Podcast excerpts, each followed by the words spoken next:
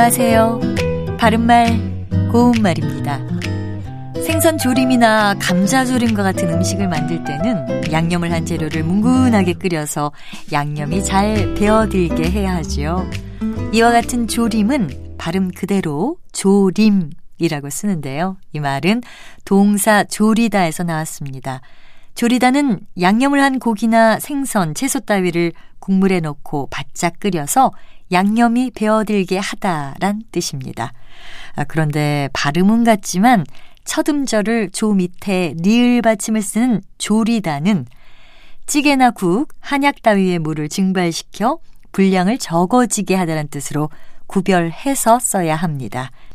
그렇다면 액체가 점점 잦아들어 적은 모양을 뜻하는 부사는 자작자작과 자박자박 중에서 어느 것이 맞을까요? 이때는 자작자작이 맞습니다.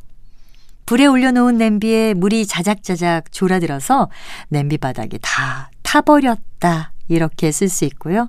참고로 부사 자박자박은 가볍게 발소리를 내면서 자꾸 가만가만 걷는 소리 또는 그 모양을 뜻합니다.